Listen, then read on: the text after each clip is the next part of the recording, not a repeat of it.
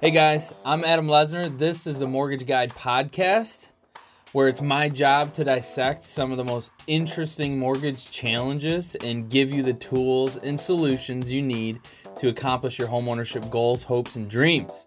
Whether you're a first time homebuyer or a seasoned real estate professional, I guarantee you'll get some great takeaways from every episode. I do invite you to subscribe and give me a thumbs up if you like this. If you hate it, give it a thumbs down, whatever. So, today we're talking about rental property financing. And I'm going to go into three ways to get approved on uh, if you're a real estate investor, whether you're a first time real estate investor or you have a bunch of properties, I think you're going to get something out of it. So, let's take a look.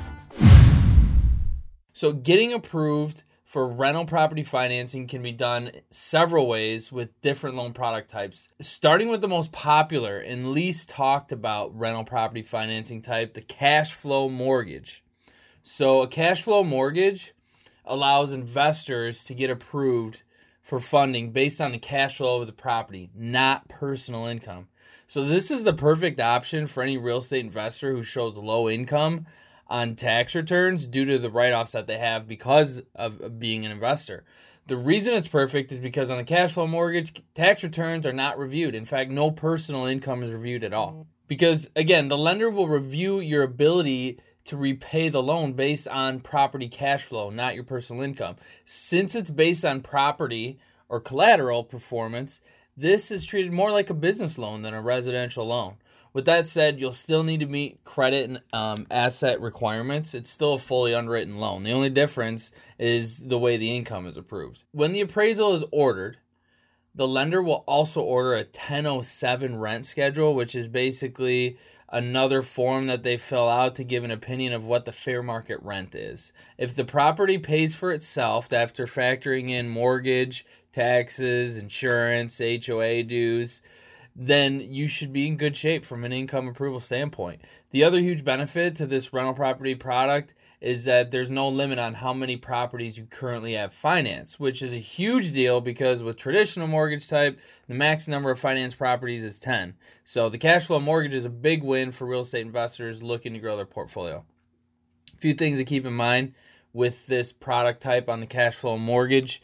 Approvals based on property cash flow, not personal income. Minimum credit score is 600. This is available on purchase. Um, it's also available on a refinance and a cash out refinance as well. Uh, max loan to value ratio is 80%. In other words, if the property is worth 100, max loan amount is 80,000.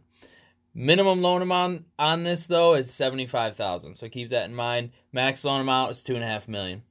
Next one, number two, bank statement mortgage. A bank statement loan is another alternative rental property financing type which allows business owners to get approved without tax returns.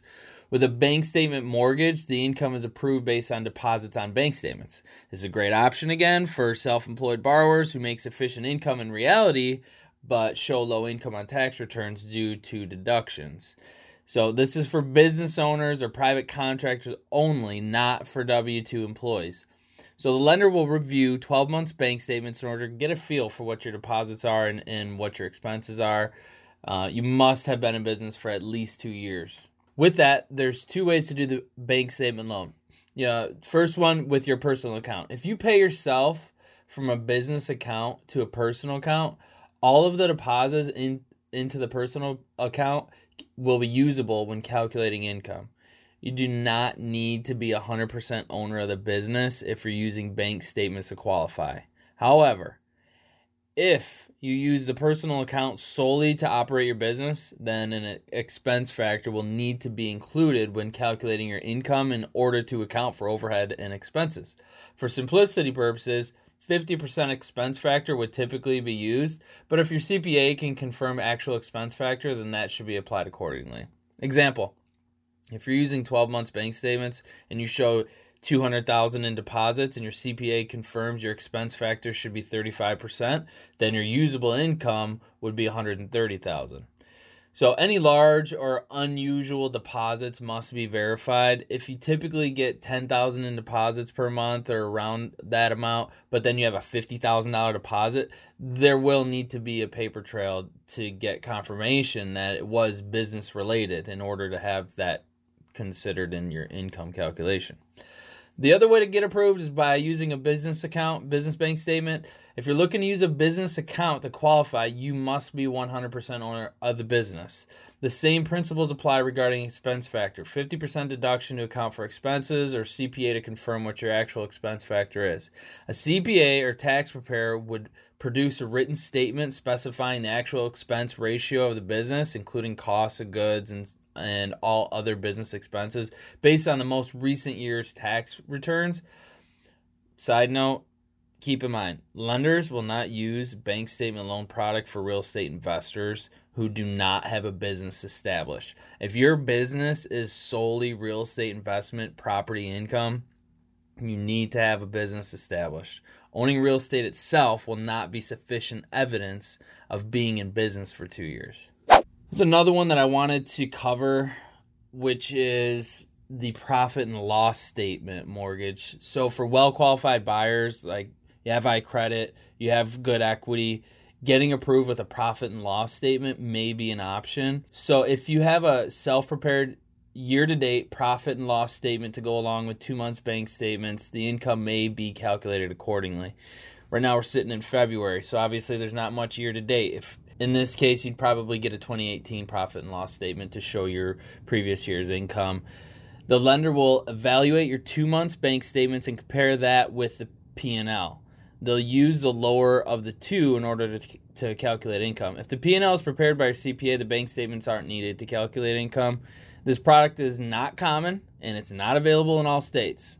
So if you want to see if that's an option, feel free to shoot me an inquiry anytime. Balanceprocess.com. Last one the full doc traditional type of mortgage. In the traditional mortgage lending world, you would be best to do a full documentation loan. This is because the rate and the costs are most competitive.